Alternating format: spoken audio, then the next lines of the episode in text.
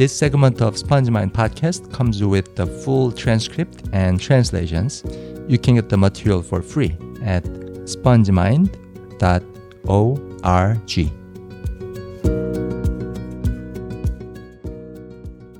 안녕하세요. 스펀지마인드의 존슨입니다.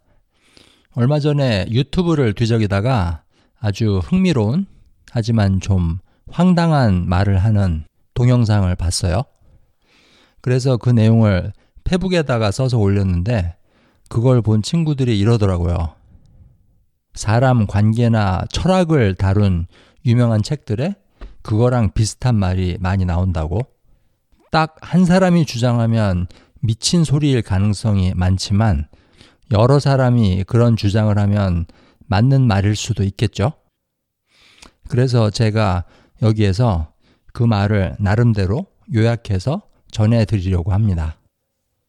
어떤 말이냐면, 우리가 하는 모든 생각, 말, 행동에는 의도라는 게 있대요. 그런데 이 의도라는 게 양파 껍질 벗기듯 계속 그 안으로 들어갈 수 있다는 거죠. 말하는 의도와는 다른 의도를 생각하고 있을 수 있어요. 더 나아가서 자기도 모르는 의도가 무의식 안에 숨어 있을 수도 있고요. 예를 들어 누구한테 충고나 조언을 할 때 그 의도는 이런 식으로 파고 들어갈 수 있을 것 같아요. 그 사람한테 말해주는 의도는 다 널 위해서 하는 거야. 그렇지만 생각하는 의도는 네 행동이 나를 화나게 하니까 고쳐버려야겠어. 이런 거일 수도 있어요. 그런데 그 뒤에 나조차 생각하지도 못하는 의도, 즉, 무의식 속에 숨어 있는 의도가 있을 수 있다는 거예요.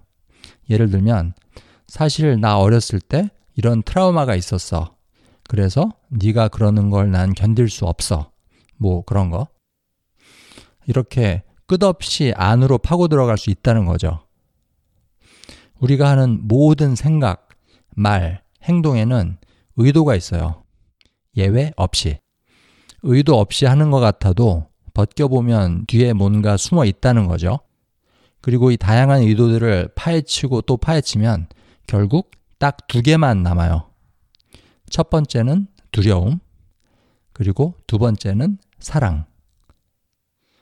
이쯤 되면 의도는 느낌하고 동의어라고 봐도 틀리지 않아요. 지금 내가 하는 게 두려움인지 사랑인지 느낌으로 알 수 있다는 거죠. 연습을 해온 사람이라면 생각, 말, 행동을 할 때마다 이게 어떤 쪽일까 판단해 보는 연습을 해온 사람이라면 이 둘이 느낌상의 차이를 예를 들자면 두려움은 딱딱해요.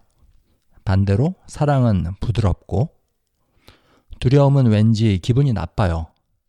반대로 사랑은 왠지 기분이 좋고 두려움은 다양한 모습으로 다가옵니다.